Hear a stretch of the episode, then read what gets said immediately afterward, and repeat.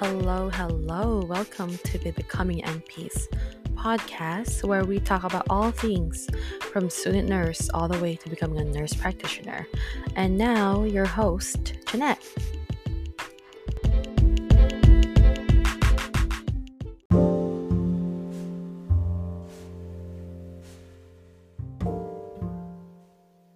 As human beings, we respond differently to events or definite moments in our lives.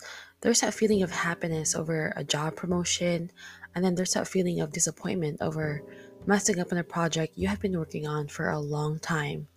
We get excited when there's a huge opportunity coming our way, but we may be also anxious about it because of the uncertainty of the unknown, right?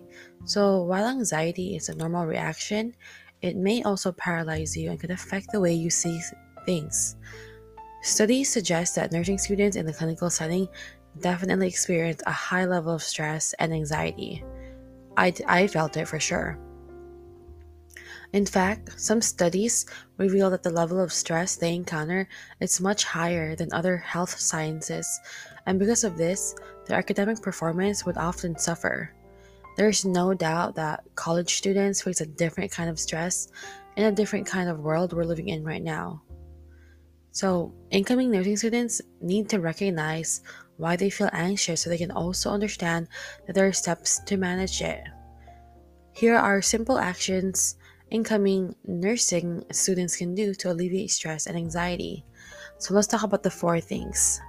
The first one is taking a step back. We all need to decompress and take our minds off of things that stress us out. Do something you enjoy, like listening to music, watching your comfort movie or series, working out, or simply any activity that will distract you from dwelling too much on what gives you anxiety. Have a list of your favorite activities and try to do them one by one if you can. Number two, and this might be a hard one limit your caffeine intake. So, yep, I'm talking to you because I know, and even for me, I had Starbucks probably almost every single day, or if not Starbucks, just any coffee I can get to when I was studying. I know, I know, this one is hard to do, but caffeine actually aggravates anxiety, and several studies have shown that it could trigger anxiety attacks. Caffeine consumption of 400 milligrams at once may cause a feeling of overstimulation and can bring symptoms such as nausea and heart palpitations. And number three, get a healthy sleeping pattern. Sleep deprivation negatively affects a person's overall mental health. It can cause mood swings, anxiety, and difficulty being present. Getting adequate sleep helps you to feel calmer and have better brain function. Try to set a consistent sleep schedule by going to bed at the same time and waking up at the same time the next day. So, my alarm is usually from 9, 10, and I wake up at 6:30 almost every day. While it might be different for everyone, um, use your bedroom for sleep only and not to do some work also helps in getting enough sleep. Um, this is definitely something that I need to work on just because we have a TV in the room and my computer right now is in our room. So I need to definitely change that. And number four, communicate with someone that you trust. Having a strong support system gives you a sense of belonging.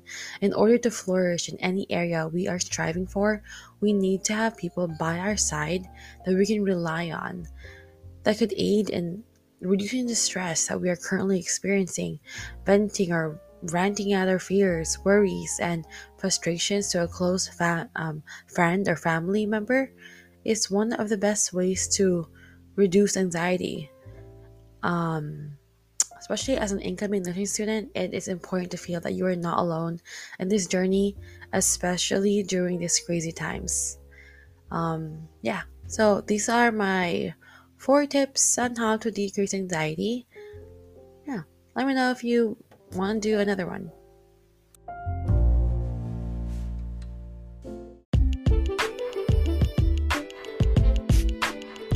And that is all, friends. Thank you for listening to Becoming NPs podcast. Subscribe, rate, and leave a review in iTunes and Spotify. And also head over to vanbnp.com. Woo woo! Thank you for listening.